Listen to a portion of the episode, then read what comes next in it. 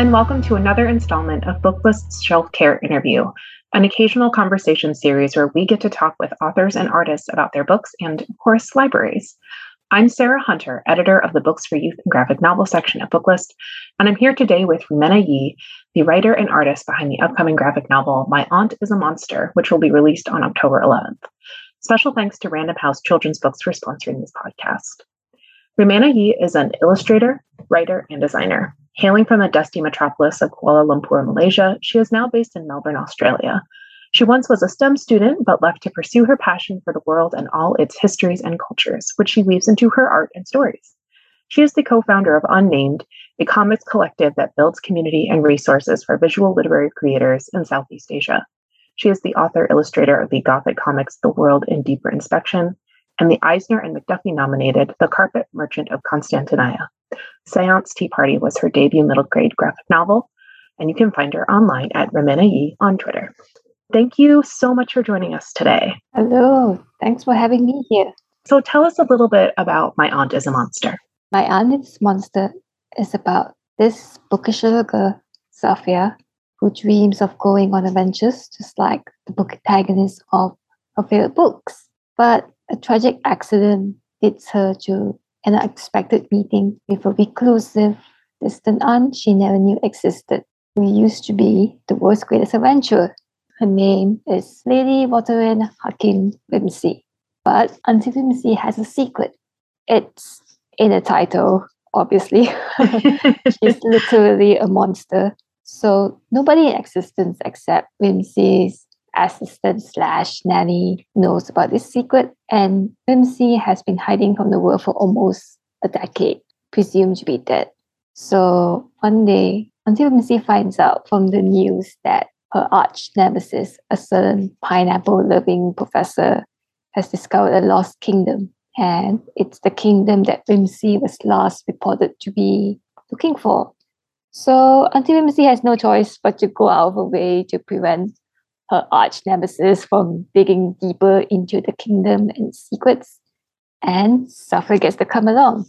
So they have a lovely trip halfway around the world, and it's all nice and it's all great for Safiya. But of course, adventuring is not all fun and games. There are always going to be bad guys involved, and it turns out that it's not just Auntie Whimsy who's after the professor agents from the Bureau of Suspicious Intent are also hot on their trail.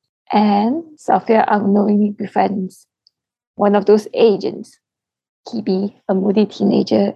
And so begins this wacky, whimsical, strange, and wondrous adventure full of uh, little details and little charming bits that I hope kids will like. One thing I notice in your work a lot is your use of color. Your palettes are always so striking. How do you choose which colors to use in a, in a book? Well, this is always a hard question for me to answer because the thing is, I color intuitively.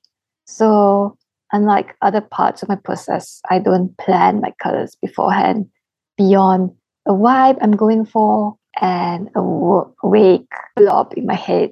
I tend to use color as compositional and emotional tools. So, like, does the color bring out the important subject matter? Does it convey the mood the story is going for at this point in time?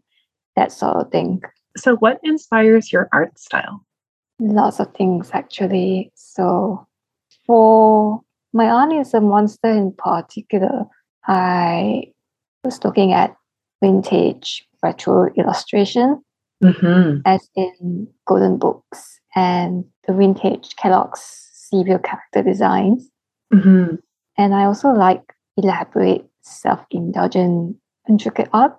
Yeah, so it's the kind of style that animated movies and comics from France and Japan tend to have. So, Bride's Story is the manga, and then for the animated films, that's the Wolfwalkers, Studio Ghibli films, and the Rabbi's Cat. I noticed that sort of like mid century illustration style in this book a lot. And it's really validating to me as a reader to hear that, mm-hmm. that is actually something you were thinking about when you were uh, when you were making the art for that. That's great. So you allude to a lot of different stories in the book since Safiya so adores reading. Uh, what were some of the books you had in mind when writing the book? The Far Flung series by Paul Stewart and Chris Riddell mm-hmm. were the primary influences, particularly the Hugo Pepper book. Mm. The Mysterious Benedict Society was another one, but My Aunt is a Monster was originally a book for much older readers, mm. for adults. So it was also informed by cozy comedy books with really long names like the Professor Igelfeld series by Alexander McCall Smith, the 100 year old man who climbed out of the window and disappeared, the extraordinary journey of the fakir who got trapped in IKEA wardrobe. And yeah, I mean, these names are like super long and like this is my favorite genre. You can see that in the in the titles of the the articles in Auntie Whimsy's magazine. The yeah. the names of the adventures are really elaborate. What are some under the radar comics that you wish more people knew about? Mm, more French comics, actually. Huh. Especially the ones that are already translated into English. Mm-hmm. So there's Beauty by Kerascoët and Hubert. Mm. And there's Golden Age. Uh, the author's name escapes me, but it was published by First Second, if I'm not wrong. Oh, okay, yeah. And there's also this really nice young adult graphic novel called Forte by Hugo Monon, uh, which is about this girl from Brazil who goes to music school in France, I think. And it's about her life there, which I really like. It's really sweet. And then there's also Flora and the Shooting Stars by Chantal Wanden Hoover, which skills a bit older, so it stars this middle-aged single mom uh-huh. and her attempts to find love again. what are you typically drawn to in the books that you read for yourself? I tend to get drawn toward like really whimsical, really either is like either either really whimsical, really humorous books, mm-hmm. something that is a bit more like magical realist, more metaphorical or poetic.